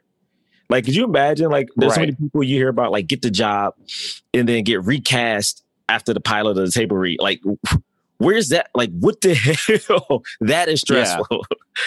Yeah, but also like I don't know. I'm I'm hearing all of this and going like one it's like no we ne- we never get to s- it's I think I think I start attaching myself to like to to Radha like Radha not Radha the character that I'm that I'm watching but like Radha, you know. So it's like we don't get to see the the version of the play that she wanted to do, but we are currently watching her movie that she made at around the time that she's talking about. So I so I so I don't care about what the what the play what was actually going to be on the page of the play. This was just how I t- take Right, it, right. right? And then and then like you know, and then it also just sort of feels like the description of the play that she's talking about is kind of this thing that we talk about with movies all the time. Can't there just be a can't there just be a play about like just just a black family? They're they're living in Harlem and they're you know and like and and maybe they might need to move out because of whatever's going on but like but the play is just about them and it's a kitchen sink drama and and that's all it you know like it feels like that's what she's going up against. Y- yes if what what's the kitchen sink drama? What is the what are the circumstance not even circumstances like what's the inner life of these characters what are they dealing with are they dealing with aging are they dealing with the fact that like they had bigger dreams and those are dreams aren't being fulfilled anymore? Mhm. Are they dealing with the fact that like they're in a love like a loveless marriage? Are they dealing with the fact Mhm. that like you know like they they had a, a certain vision of their life and then a kid came along and like w- I don't know anything. And and Yeah. even her life, even the movie that she's making, I relate to it somewhat of like man getting old like that fear of I have to me the biggest thing is it's a movie about like somebody who has a fear who's somebody who had dreams they felt like they were on the right path and then suddenly they wake up and it's like they're 10 years mm-hmm. older nothing has happened since and they feel like mm. what happened? What did i do? Like why? You know and the anxiety of that. But instead of exploring that fully it's kind of just taken for granted that it's like a white produ- like you know the stand-in white producer who is broadway or hollywood whatever you want to call it these are this is the powers that be that have prevented me from getting my shot because they won't let me do the thing that I want to make because you if you're black, you have to make art this way. And then that's it. And if that's all it is, then it's a short movie and it's a little it starts to get boring because then when the rap part comes in, it's like Shmer, what you said about it being like, well, this is a creative outlet for her, and then we get to hear like all the things that she's thinking. I felt the same way, like especially her first rap. You know, it was like her just speaking about her life and like what she was feeling and like how it felt to be 40. But then there was a part of me that was like, okay, so it seems like the things that you're working on, you know how to put that in a song. It's like a short version of it. What's the what would be the full album of this? I don't know. Because then we never get something like that again. Mhm. You know what I mean? We never get more than that one song. We get her freestyle, which was fun, but it was a freestyle rap. Well, we get the one of her in the booth, and, and she's again talking about the industry again. So it's not like her own thoughts, but it's like this lyrical takedown of, uh, or like a description of black poverty porn and how, like, nobody wants to, you know, you I can only make art if it's like the extreme version of the worst version of the story. Right. And the thing is, as people who have tried to make something about being black in the industry, like coming up and like what we were told and what so many people are told, because this is what a lot of people do. It's like, why, why are we watching your story about you struggling to make it in the industry? Because that's what all actors want to do. All artists want to make the story about the fact that they aren't finding success in this industry. And it's like, that has to say something more. It can't just be that's hyper specific because one, it's a story that all art, like so many artists have, even ones who are successful feel like they they they know and feel. And then two, how is that relating to people outside of the acting industry or whatever? My thing was like with the rap stuff is I didn't know even within the story, even if it was just for her, just for self expression, we never f- fully got that. Like, we never got a scene where she was like talking to uh, her friend about why she was doing rap. You know, we got a lot of scenes of her talking to her friend about why she shouldn't do the play that he was trying to put her on. Mhm. But we never got any scenes about like, well, what is rap giving you that these plays aren't? You know, and what are you doing? Like, are you going to be? Do you love teaching? Like, what? Like, is it enough to just teach and then have a have a, a artistic outlet, and you realize I don't need to be famous. I can. I just need to. I just need an artistic outlet to creatively express myself. But this could be my job. That's fine. Like, you know what I mean? Like, I don't know. There's Yeah. a lot of things that I felt like we were weren't explored, and because of that, that's why it felt boring. Like that's to me, that's why it felt boring because I because I knew the story that she was telling is a short to me is a short story. It's like I I know the play is gonna you're gonna hate the play that you wrote, and then eventually you're gonna walk away from it in some capacity, right? What, uh, what were the other felt- layers? This movie felt like a live action version of Soul. Uh, you replace No, jazz. You you replace no, jazz. absolutely not. You No, replace I- jazz with uh rapping. No, all she soul needed to is do, so much deeper. God. all, all she needed to do, all she needed to What do have was become done? where where, But where not- have we not- gotten to? not not not not like in. I do think Soul is deeper, but I think the thing that she's trying to hit on is the thing, the conundrum Soul is hitting, which is like finding your self-worth, finding your purpose, right? Like in this movie, what she wanted, her purpose she thought was to be like this this this big time playwright. Um, then it was is the purpose to be a rapper to help with this other thing, or is it to be a teacher and you can help the next generation and change their lives? It's like to me, those parallels felt the same. It's just that in this movie, we had three different things going at the same time instead of focusing on the one. Uh, Shamira, what were you about to say? Um, I there was a point I can't remember the exact scene, but there was an exact point where I was like, "Oh, Soul." Like now, I can add Soul to the the list of movies that this movie reminds me of. Um, but I think you're exactly right, Jerah. Like in, in addition to those things, like they also set up this whole thing with like the brother and how like Oh, the yeah. family is de- dealing that. with the loss, and then oh, you know, she looked for she looked at D for three seconds instead of two, so now you know there's going to be a love thing at some point. like I think the movie introduces a lot of pieces, and you're Right. like any two any two of these juxtaposed against each other would be such an interesting delve into like how you know like the hip hop of art or the Mhm. you know the hip hop of teaching or the way that teaching illuminates what you're supposed to be rapping any two of them could be an interesting mapping game but we had like seven Yeah. and it was like this would have uh, been a good series. Yeah. Like if you'd have told me this was a Mhm. series, no, I mean that in a way where it's like it could have still been black and white, but she could have we could have hit all of these points and each one of them could have been um if a series would have given more time, like right now, again, it feels like a lot's being rushed because it's a movie. The movie was still long because we were fitting so much stuff in. Um, I just think it would have. So I think I think she's hitting on is really important. I just think maybe having a a, a format that would have gave her more time to touch on everything she wanted to. Like maybe we could have saw a flashback to you know when she was thirty. You know, you know all these like sad comps now. It's like you got to have the the origin episode of somebody. We're gonna see her when she was thirty with her young producer in the play that put her on, but like she did one thing that like made the other producers didn't like her, and now she's te- you know, I mean, whatever that backstory Yeah. is. Right. Uh, it's very she's got to have it in that way i feel like the series version of this would be like yes, a 40 year old version of she's got to I mean she worked. I mean, But see, she- but she the thing is, it, it sometimes people don't give a sh- shit about you after a while, like, True. and they just do. You don't have to do a thing. yeah, true. You don't have to do Okay. something for somebody to just not give a fuck about you. like, true if if if you like like I guess like Bray was saying, like and like I feel like everybody has been saying, she did just wake up one day and realize like, oh shit. It like, happens. I haven't been doing anything. I'm still teaching this damn class to these damn kids. And it's different kids, but these the same fucking kids. I've been looking at these same kids for eight Right. years and I'm tired of looking at these It happens, man. I relate. I'm Well, supposed to be here- on Broadway. Here's the thing I liked about it, in re, if we're comparing them. The thing I liked about Soul was for me was what I got from it was it was show it, it was like a person learning like you don't have to chase some somebody's idea of success.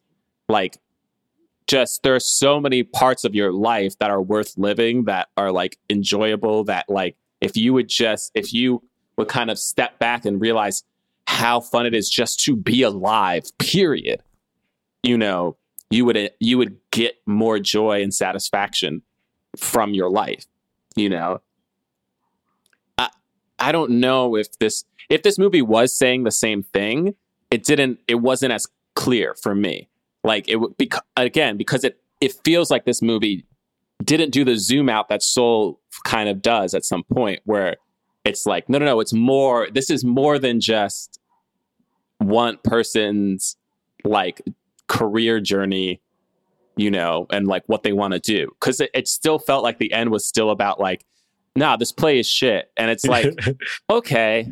But like that's subjective. Like even yeah. so because let's talk about the play itself. Because like i feel like the beginning song i felt like she was coming for hamilton. Like we were supposed to like be like All oh look at this like white people enjoying the rap whatever but i was like dude that the opening the opening scene was fire like, i don't it's enjoyable like uh, that you know it, it there was like a gunshot that made no sense, I think. Yeah, like yeah. at some point.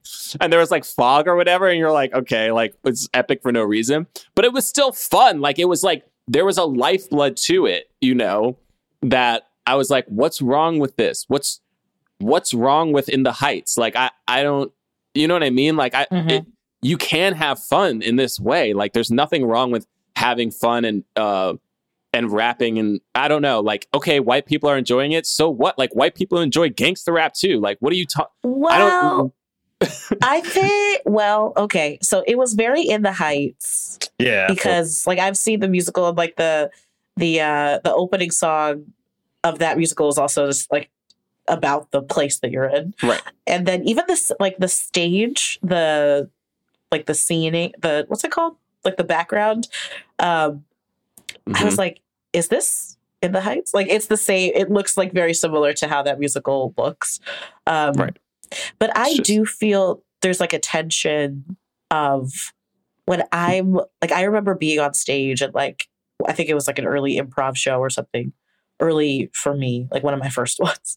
And there was a scene where I started like freestyling or I did something that I think was leaning into my blackness a little bit. And I could tell that the audience was responding to it, but I did have that internal struggle of like, wait, are they laughing? Mm. Are they laughing because what I said was funny, or are they entertained that I have become a little more black or something that they're used to or something? Like I Mhm. think it can be the I I felt conflicted like watching the audience. Like there's a there's a part in the movie where the producer like he stands up that he's so delighted by whatever he's seeing. And I'm like, yes. what? Like, it's cool to see everybody laughing and clapping and loving the music, but it's like, what do you love about it? Is it like, I think it's just a mo- like a question of motives. It can feel kind of weird sometimes. Right. And people felt that way like when like all these white kids were listening to gangster rap and like Mm. saying those things and dressing in that way or whatever. Like the problem is the cultural appropriation that happens plus with the idea with the understanding that the white people who are eating it up don't actually care about blackness like or black people, you know? Mhm, mhm. which I totally get, but that's separate from the artist itself. To say that, like, well, no, you're a sellout because you're making music that white people like, it's like, okay, but white people can like anything that we think is good. So once white people like it, now it's we can't now we can't like that thing anymore. Like it's so it's giving so much power to white people that I I don't I don't truly get. If, and it Yeah. also I- feels like and a I way think- for Go ahead. I, I think this goes to what you were saying of like us not having an understanding of what the play was supposed to be makes makes us seeing what the what the new version of the play is it makes it tough because it like becomes ambig- ambiguous what the actual message is um I, it that it didn't bother me though because I kept being like, well, this just whatever it is, it's not what she wanted. Like Mhm. she didn't want this big opening number. She didn't want it to be about rap. You know, I didn't I didn't think it was like a dig at like a, a Hamilton or like a or a or a uh, the, the what, what's the, in the heights. I, it didn't feel like a dig at that just because like um Lin, you know, he does, the, he makes those musicals. He likes doing that. That's like, that is specifically his thing. It is not every play. The thing that I just, Yeah, the thing that I just, go ahead, go ahead. I was just gonna say there is a there is a school of thought. There are people who look at those that stuff and they're like, nah, he's he's a sellout. Yeah. Like d- Yeah. so and she doesn't and she doesn't want to be called a sellout. I don't know. I it, it felt way too familiar for her for it to not be a com- somewhat of a commentary on that. And she There was- name dropped Hamilton. She had a dude be like, I know Hamilton. You oh, know? that happened. That I missed that. This this made this did make me think though. While we were talking about it, actually, I didn't think of it while I was watching it. There was this play called A View from One Fifty That was a play with music. There was rap throughout it. Um, um, Mums was the lead actor, and I don't know who else. I can't remember who else was in it, but it was a labyrinth play, and there was like a a band that played throughout, and it was like cool and like, but it was like dark and it felt like underground, and like there were all these stuff about it that I that I loved.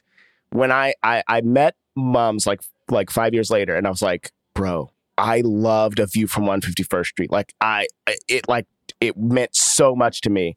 And he just very softly said thank you and walked away, like disappeared into the night. And then I talked to someone else who was involved with Labyrinth at the time, and he was like, man, they just changed that shit. Like that shit was so like he was just talking about how it was a different play and like it meant and so so I, I bring that that very Right. small anecdote with very little details up just to say like I just I feel like it's very real for something to get made and and have a really strong impact but not feel good to the artist and the artist Mhm. fucking like like you know like totally not liking what it is for all of the reasons that they don't Oh, like yeah. it but it didn't but this to me though and also because we saw we saw i'm a black person who loved view from 151 i don't even know if white people had anything to do with why it was bad but the fact that we saw uh, black people in the audience enjoying it as well that made me that made me not think that like this was just about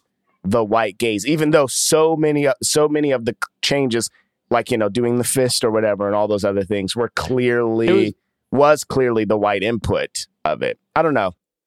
I don't know if that I- I- anecdote helped but I know what you mean. I, I guess this is what I'm saying is that if it's about the ch- if it is about like well I had something and then I- it was I felt like it was forced to change, you know, because of white people, which it which that is what we are supposed to be thinking about Whitman. Then I want I feel like I need to know, especially for this story because it's such a simple story. What was your original vision? Like what did you hmm. want this to be about? Like I understand that at the end, I'm sure she didn't have like the white woman be like, I'm your sister, and they like hold hands. You know what I mean? Like, so when they did that, I was like, but that I was like, what what play is this now? Like, because this feels like a com this feels like you're just pouring something on for all of us to be like, yeah, F this play. Like this play sucks. But I'm like, what were the Broadway shows that have been up in the last five years? Because there are shows like American Son that like are very heavy into like police brutality, Yeah. right? Like, American Son took me all the way up. you know, that's a play that's like it feels somewhat controversial because it's like what on one hand you're like, okay, like they're dealing with these issues that are relevant today, and on the other hand, it feels like just feeding into like, yeah, like we'll write plays about black men getting shot, like, like, and you know, like let's just let's just do stuff about this. You know what I mean? Like, um, but those plays those plays like to go in on white people like uh, like the bad white people. You know what i mean? Like i didn't see any of that in this in this Yeah. fake production. I didn't see the like i didn't see the green book esque of the of the here is the really racist bad person and then the racist bad person who learns something. I mean maybe that is what it was supposed to be but i guess we just didn't see enough of it So I think I think there's something about like the gatekeeper aspect or like the center stage part. I guess I, want to make like two points. I think that Mhm. what you're saying makes a lot of sense. Like I agree, it wasn't as like when we got to that scene, it's like we're clearly not supposed to like this scene, but it's not clear who like where this is in the world or if she's just saying like would this be awful but i'm thinking of like the way that they introduced the play they had like they cut away from the action of the movie to this like uh i don't know like a tableau where you see like the actors doing what she's describing. And when she describe when the producer says you know we need a face for gentrification like a white woman comes in between the black couple and pushes them out of the way and walks up the center. So for me it seems like the issue that she doesn't articulate you're right but I think that the issue that Radha, the character, has may be more about like, oh no, now I'm centering whiteness again Right. in this way that I didn't want to. I agree. That- like the that's note. very green book okay, so the note of like we need, if you're going to talk about gentrification, we need to personify it somehow. Um, that makes sense. But I think in her mind, I think we're seeing her mind, and it was like, oh no, so now it's going to be about this white woman and how like she's coming to the neighborhood and what's all the things that she needs to like learn and do. exactly Yeah, and then we get, and then we also get when she's in the bathroom and the you know the white th- theater goers, f- funders, whoever they are, come in and they're like gushing about how good the white actress is like and it's Mhm. like you know and sh- and the that white actress is gonna we know she's gonna get so much shine from being in in this but like there was a version of this play where the black family was the center and you would leave only talking about those black act you would have no white actors to talk about Mhm. you know and that i don't know even just that that tiny bit was like yeah she fucking she fucking delivered this white actress on a silver platter to Yeah. white Yeah. producers I also wanted to say, like, when we were talking about the other musicals that it's reminiscent of, like, I, I agree that like In the Heights and Hamilton are different because I feel like the the engine behind those works is like really excited about this material. So even if it changed, I don't know if the narrative is like, oh no, like those aren't what Lin wanted to create. I don't know personally, but I don't think that's the case. But I do remember, I think the first I saw like the documentary about the making of either Hamilton or In the Heights. I honestly can't remember, but I think it's I think it might be the same creative team like behind it. When they had so like the musical goes on and then they bring out like it's a scene like what we saw in the movie. They bring out the producer and the director. And it was I was surprised at the like whiteness on the stage. So they were like this, you know, this vibrant musical about people of color. And here's the creative team. And it was like these two white people being like, we are just so Totally. excited about this. And I like when I saw that in the movie, I was like, oh, you know, this does remind me of that moment for I think it was in the I can't I really it's, can't tell you it's- which it's, all, it's probably both of Lin's plays because Lynn has had the same guy who is a white man um, direct most of his plays. They all went to school. Only reason I noticed, I watched that. I don't know if y'all seen that Hulu doc, like um, Freestyle Love Supreme. Yeah. Freestyle. Like it's the same dude um, who does all their stuff. Uh, so yeah, his team is white. Right. this also just happens all the time like it doesn't just Of happen course. to it it literally have like these i don't know just it, I, I i just also see it in all these other Yeah, I think Things. that all this stuff is right. Like, and this is the stuff that I enjoyed. I enjoyed this little the commentary on it. But like I'm saying, it feels like a sh- that's a smaller movie because that's a thing that we all get, and you're like, okay, cool. We're just gonna like let's talk about like how theater is white, especially theater that you have to like you actually can make a living doing. Like it's very white. And so you have to conform to that kind of setting. And that is like, to me, the main thing she wanted to talk about, which is fine. But then I'm like, okay, but it's it's somewhat shallow. Like I, I, don't know. Like there's Mhm. there's more to this. And I don't know if she fully explored it. Like there were all these other things. Like, yes, there was her like not picking up her brother's phone calls because she didn't really want to process the fact that her mom had died or and she looked at her mom as a failure because her mom was never famous and her brother was like she had us like your mom was great and you know that's cool but that's like one we get that like one scene i guess like and it Mhm. i don't know like it if, if it's like a little like an add-on like these little add-on moments but i just felt like there's something meatier there about like her herself and like i didn't i i guess at the end of it i still didn't fully understand like the relationship to rap because the rap thing felt like um it felt like a premise that allowed her to talk about all the stuff she wanted to talk about um and then i was like i i if you told me that she actually wants like her like the real person banks really wants to be an, a rapper i wouldn't i would i wouldn't know either way. You know what i mean? Like i Mhm. can't tell from this movie. Like it, it feels like a it felt like a gimmick and then it, which is funny because it in a way it almost felt like she had to do she had to do the thing that she's like criticizing the person in her movie for like making this play it's like she had to put rap in her movie just so that people would care about it and it would get made just so she could talk about the things she actually wanted to talk about like it it, it, it, it feels meta to me Yeah. Yeah, I was gonna say it feels. I, I wonder if the the message is this meta, like this move. By the end of the movie, it's not clear what she wanted, but you can tell that she's dissatisfied, and that comes through in a lot of ways. And maybe that is what she's saying about turning forty. Like, wow, what is it to like be at this stage of my life and still not know exactly what I want or why I didn't get it or what's wrong with what I want? You know, it just feels like it poses a lot of very interesting questions. They're not answered. Like she's like, I want to start a mixtape she never makes a mixtape. You know, I want to perform. Um, you think you're gonna have like that one big like rap performance? Instead, I'm surprised that the song in the beginning, James, wasn't "Yo, yo, yo, yo, yo," yeah, like where she Yeah. just in the middle bombs the performance. Is is the idea that she was just so high that she couldn't do it? Yeah, Yeah. but like I think so, but like, we don't I- like we don't do that. You know what I'm saying? wait, know. what does Like that mean? like my thing is like you Weed doesn't Oh, doesn't weed do doesn't that to you. like We Like don't you don't do take that. two hits of weed and then and then Lose immediately forget all of your lyrics powers a- of like speech. it's like it's like like 30 seconds no, I mean later. again if she's never done it before, like I- Yeah, I I I'll say that I once smoked before a show, and it's the only time at in in this particular way that I've ever blanked so hard on my lines. like it's it's it and and if you do not do it, it happens. Granted, she probably wouldn't have just said yo for two minutes. but the only time I have ever been like, holy shit, I didn't remember any of my lines. How did we get through that scene?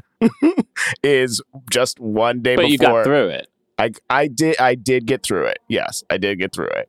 Um but Uh, like that's yeah. yeah, Whatever. I, I, I, accepted the premise of I accepted the the you know, movies do this all the time with drugs. Like I, it's just like it was just one of those things where I was like I also had another I- person, right? Because I was in a Yeah. scene with somebody. So I don't know if I got But through someone it, helped you but. I know that we got through it. but I just didn't understand. I just, I guess I didn't understand. It was like a funny, it was like, oh, she smoked and she forgot and she bombed in front of her, her class or whatever. But like, what, why didn't the next day she was like, yeah, I freaking, I shouldn't have smoked weed. So next time I won't do that. Like, Yeah. Because The fact that she it- never dealt with that actually did, bo- it did frustrate me. I was like, because you could just very easily be like, even though it would be embarrassing to admit, you could just every time somebody clowns you, and if you're close enough to them, you could just be like, yeah, I'm sorry, I shouldn't have smoked beforehand. I think it actually highlights that maybe she wasn't ready or didn't want to do that truly. Like I, I think that what you're saying is like it's not it wasn't just like, oh, I got high. I, I I wonder if that's like the the way that she just accessed or if she just used it as an excuse to like play around before doing Mm. it. Which is kind of what we Sure. see her do in other areas. Like, I'm gonna call my brother back, but you know, I'm just gonna wait two months because whatever. Um, right. Like she's, just be- yeah, she's just delaying. But that, that's the thing. And then was like, yeah, I didn't know what we were supposed to think about at the end. Like she did the play, then she winds up like saying it sucks, which is like it's a funny movie thing to do, I guess. But like I literally was just thinking about the real world consequences of this. I was like, okay, even if you don't like this, F you. Like you mm-hmm. had so many people work on this play. like that's Yeah. so rude. It's so rude. Like who you don't know what these actors maybe these were these actors first broadway gig ever you have people like making the sets maybe it was their first time I, like there's just so many people involved and for you to just like publicly say on opening night that your play that this place sucks so like the people who anybody it's like it they showed the white people react you know whatever and then like the kids were like clapping because they're kids but like what about uh, what if there were some black people in the audience who were like, "Oh, like that was interesting," and now you're like, "Ah, this sucks." Like, and you suck for liking it. Like that's what it felt like. It, Well, the thing is, they were black people in the audience, but they were frowning. So when they cut to the white people liking it, the black folks Yeah, were yeah. like, "Oh no, nah, we don't like this." You right, guys, exactly. The black people All were black- not right. frowning the whole time. Oh. like they were not. There, there was that one. Mo- there was that moment when the black one was like, mm-hmm. like, Mm. like the other. There were black people there that did like it. There were some people who, I don't know. I yes, I kept thinking about the real world uh, implications of what was what was happening, and like, good thing that the movie doesn't go into it because it's probably horrible. like Yeah. what happens tomorrow is just bad news. But I don't know. I liked. I want. I wanted her to to stand up for herself. I maybe didn't want her to do it in that way because it was so dangerous to do it like that. Um, and it was kind of shitting on the people and who, egotistical. It was Yeah, very yeah. egotistical to do it in that way. Like, do it with that producer in a private room Yeah. and tell him, I'm never working for you again. This was awful. You completely ruined my vision. I I don't even I don't want to be a part of this anymore. Yeah. Mhm. I get that. Like tell him off. Like I don't know. but I but I loved the the poem and like I don't know like for her to uh, for, for her to in that way stand up for herself and say fuck this play that I just did and also essentially you know potentially close down this play and and sort of ruin these opportunities for these other people like the fact that she did it in that way and so publicly is is like huge. It's like cuz people don't so much so so much of you know d- doing art that you're not sure about is like you know we decide like yes we should do it. We should sell out. We should we should do this thing. And then on the next thing is when we're big. You know that's when we that's when we get to do whatever we we want. But like for her to you know on opening night in publicly in front of the in front of the in front of the people who liked it and in front of the people who funded it say you know actually say f you this isn't this is not good art you know it's like it, it's saying a lot about i don't know it's saying a lot about i guess authenticity you know for her to be like Right. for her to be like f you for liking it you know in the way that she did so i don't know like i i it's obviously scared me and upset me that she did it in that way but i but i liked that for the movie i think Yeah, man. I mean, normally I would talk to Hollywood. I don't have that much to say. I don't know if y'all noticed. I I don't want to bash the movie. I just don't like this movie. And there's like it's hard and it's hard for me to like articulate when it's like I don't like it. And the thing is, the thing I, I I realized while listening to everybody I don't like is like I think as artists we kind of relate to a lot of this, and I think we all can put our own um things that we relate to about it and things that we would have done was our opportunity. But I will say this. Um, I think it is very cool that Hollywood and even Lena Waithe, who I know people give a lot of, of grief to, helped get this movie made. Like a playwright who really didn't get a play on, wrote for like Empire a couple episodes, wrote a couple episodes for um She's Gotta Have It. So to help her get this movie made, I think is a big deal. Even we talk about this all the time. I think we do have to have black projects that aren't always home runs. I mean, because at the end of the day, like not every project is a home run. In this way, if she can still get work after this movie, then to me, that is a good thing. It's like this movie's average, it's fine. We've seen a lot of white projects that are like below average and not fine. But the industry doesn't think it's average. I mean, but this is the thing. it's 98%. But the audience score is 60 something. The problem is, is like we can't the, the Right. conduit on when we can talk about things in a in a an appropriate way. I don't know if we're there yet, but I do think that audience score is very reminiscent of even how we discuss this movie. It's like it seems like an indie darling, but as the color yeah i'm the 68%, 68, you know what I'm saying? but but the thing, well, I guess what's funny to Mhm. me about it is that, like, I, I'm I, again, I like I like this movie. It just feels like it just feels like this movie still wound up being the thing. It, Oh, like it's that's hilarious. criticizing, like.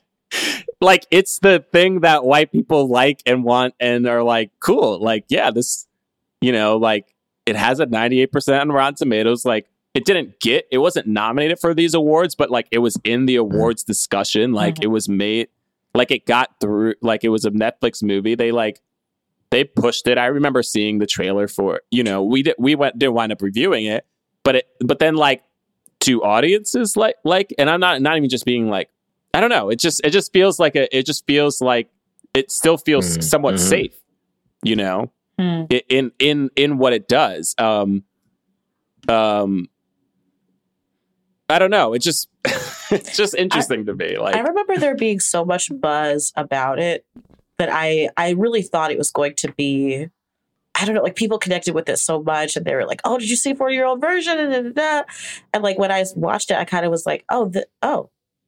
Okay, so I see like they're talking about okay, rap is in it for a little bit, and then well, the family thing is in it for a little okay, teaching and like Hamilton. Wow, there's a lot here, but it's like it just like introduces them and doesn't really not to say like it doesn't go there, but maybe the statement is just like, yeah, all these things are complicated and you just watched a movie about it and like now go live your life. Like walk into the sunset eating Funyuns like D and Radha, I guess.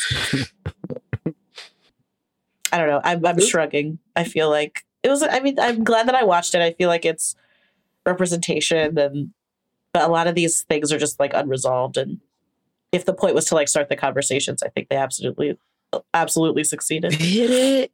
Yeah. Anyway.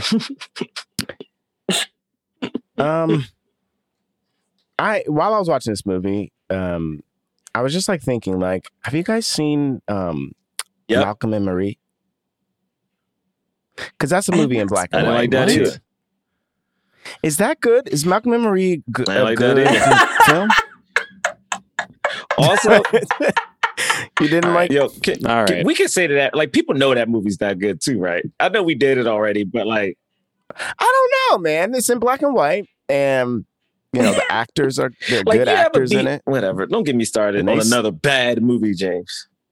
you know what it you, you know what it is i really i just wanted more of her life outside of the commentary about like black art in the theater world but also just in the art world in general like i Yeah. get that that's what part of it was about but i feel like if if if we were also just able to like just know more about like her and like outside of just the raps like i don't know i, I mean we did get some of that i just feel like i i feel like i want i Yeah. wanted more I think it talks a lot Uh, about like yeah. expression, but then it's not clear what she wants to express. Because I'm thinking about how much she connected to like the cipher or the rap battle that she goes to in the Bronx, and just Right. like this focus on women, like you know, it's a it's a rap battle, so they're like, I'm much better than you, and like here's a punchline, and here's a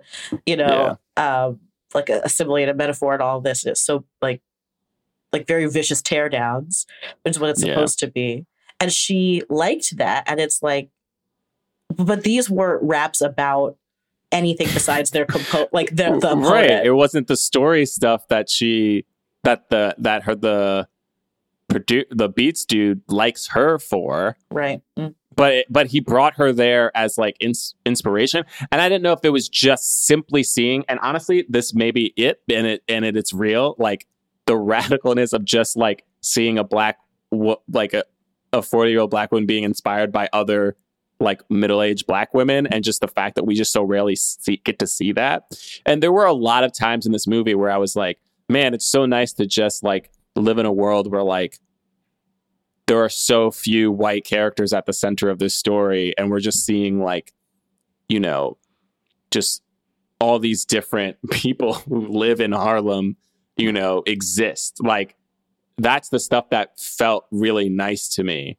Um but then I was like also like oh yeah like it would be interesting to like know I don't know to go in a little bit more about like what you feel outside of just the struggle of making it as an artist, you know? Like and because mm-hmm. because that's the thing I think is like is so hard for us as artists that when we we get so caught up in just the art and when that becomes all of our lot all of your life like you do have very little to say you know? Mm-hmm. It's like it's like because then like what's your life anymore? You're pulling from things that happened years and years ago but you don't even experience that anymore because you're just living this you know i don't know it, there was it was it was good it it was like again i was there was there were parts of it where i was definitely enjoying myself i, I just i don't know i felt like it was it wasn't a full course meal Oh, someone talk That's about deep meals dive. now. I talk about meals.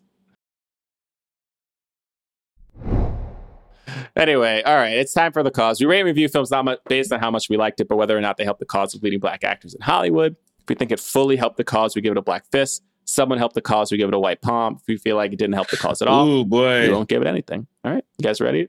One, I'm half. I'm. We're gonna see what happens. two, three. Oh, Oh, how is this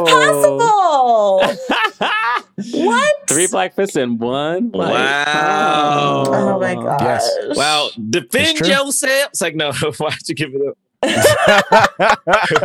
why'd you give it a pump? Why'd you give it a pump? Y'all just leave me hanging. Okay, so Man, okay. I feel like because I'm trying to stay true to the rating system, right? We're talking about like how it impacts the cause of black actors. I feel like this does a lot for like black musicians and black rappers and you know like maybe like every other medium of art. I think like seeing it in a film is important and like seeing who can be like the the message tellers in terms of mm-hmm. hip hop like it's a different it's all these different faces and different ages and you know like creating this art. I think that's important to see. But i just feel like with all these questions around like what is the movie about? And like who who is this for? And what is it critiquing? I guess that's why i feel like i don't know that it leaves the audience coming away with like i want to see more stories like this. I feel like i would i would really give it like a a white palm plus like my other hand be like whoa well hold on. Like i don't want to ch- you know hmm. it's like a I get that. You're it's a doing white like palm a you, like you have a palm up, but it's like maybe some of some of your fingers are down. yeah it's just like you know hold, wait I um, get that. um Hold on a second. It's like a it's a amorphous. it's an amorphous palm yeah it's like a like a signal but um that's Right. why i feel like it does a lot for other art forms but in terms of like movies like this i don't know um if i'm like itching to see more of them or if the the audience is itching to see more of them I mean, I'll say why I gave it a fist because it's probably controversial. It's solely because um, Radha got to do this movie. Honestly, the fact that it did did have some buzz and got into Sundance, I think it'd be really good because it it does show. God, I guess it does show racism in a different light, but I think it is something that is palatable to whites. Um, but also, like, I find black people liked it. Like our friend Shantae got so mad at me when I told him I didn't like this movie. He just didn't understand why. Um, also, I think the act, the kid actors, I have been seeing pop up in more stuff, and I do think this movie probably like helped them a little bit because it is a, a indie darling, and so you get one of these under your belt, it makes you more palatable to like Hollywood. Um, so I do think it did that. Um, and yeah, based on the system, not based on whether we like it or not, but helping the cause, I do think it helped um, actors get more jobs. So that's why I gave it to fist. yeah, I mean, I'll just say like I think I reiterate mostly what Jerah just said about like it being in Sundance and the the the the the impact that it has had uh on the on the critic and industry side um is really is really big and so you know and it being written and directed um by this black woman I just think that like it's only to mean her writing more stuff. And I don't know. I mean, like looking at her IMDb, it doesn't look like she has even been been had her foot that much into acting. Um, but who knows if that's because she doesn't want to, or if because she just identifies as a playwright and like it's like, oh yeah, I'll do, I'll act occasionally. But but regardless, her writing and directing more is gonna is gonna definitely do a lot for for actors of color. Um, and yeah, and the and uh, the fact that I recognize some of the young cast was really cool, and and yeah, I don't know, and I thought, and I did like the directing of this. So like like her, I want to see her direct more stuff because um, I, I liked the way that the the story was told. So. Yeah, I mean, I gave it a black fist because she got to do something that very few black people get to do, which is like Mhm. write, act, and star in her own film. You know, it got created by Netflix and, and pushed in a way that uh, I, I I know a lot of people saw it. People compared, like, talked about this in the vein of like Woody Allen and Spike Lee. You know, so like, um, and she did get to show her personality, which I think she's like extremely like charming, funny. Like I want to see her in more stuff. Like there's no reason she can't be the lead of like a comedy that's just like not about it doesn't have to be about like Mhm. race or like talking about race in some you know what I mean? Like Mhm. which uh, again is like partly kind of it to me is what f- is funny about this movie is that even in the making of this movie she still has to do the thing that she's like i wish i didn't have to do this you know she's definitely going to have another opportunity and yeah the other actors who got on as well i think so at least uh so yeah anyway thank you so much for coming on our podcast. Yeah. Uh, Thanks for having uh, it was me. great having you. And uh, where can people find you? You know, I'm on this website called Instagram. You can open up that Ooh. app. You can find me at uh, Shamara underscore S H A M A R A H underscore. Um, I also perform with the Armory Comedy on some house teams, so you can check us out there. And uh, I help facilitate workshops and like freestyle jams for Freestyle Love Supreme Academy. Um, Wait for who? for Freestyle Love Supreme Academy. What? So we in here talking about Lin Manuel Miranda, and you We are working with yeah. Lin Manuel Miranda? Wow. I'm working with his friends and co and co collaborators, not him, but you know, No, he you know that nigga. yeah. You got his you got his cell phone number. Nah, we know it. That's cool. That's a good doc too. Um, you can follow us at Blackman Podcast on Twitter and Instagram. BlackmanPodcast.com is our website where you can find links to our merchandise, our TeePublic. We got uh, shirts and uh, you know phone cases and pillows and masks. Um, we also have a defunct Patreon. We haven't done new episodes in a while, but we have a year's worth of Yo, episodes. we up gotta there do. Listen, you I'm, done it. I'm gonna put it out there. Come we on, gotta man. do Lovecraft. Okay, we gotta do. We gotta do uh, Falcon Winter Soldier. Okay, I'm just saying. we should. I mean, if we're gonna gotta do that, we gotta soon. start. We gotta. We gotta do that now. Let's do it. Let's I'm get saying it. we gotta do get it. it. if you rate and review us on iTunes, give us five stars. Uh, we will read your review on the air. This one is by SDW11201. Uh, as a POC actively working in television and film, I adore podcasts that center around films and TV with insider knowledge. I always watch things through the lens of a production person and enjoy how this trio reacts and relates to the content uh, they review. Love the Malcolm and Marie episode because I also didn't like the movie, regardless of how bulletproof Zendaya is. Oh, That's snap. funny. okay. Well, thank you guys so much for listening. Um, we will see you next week. Peace. Forever. Dog.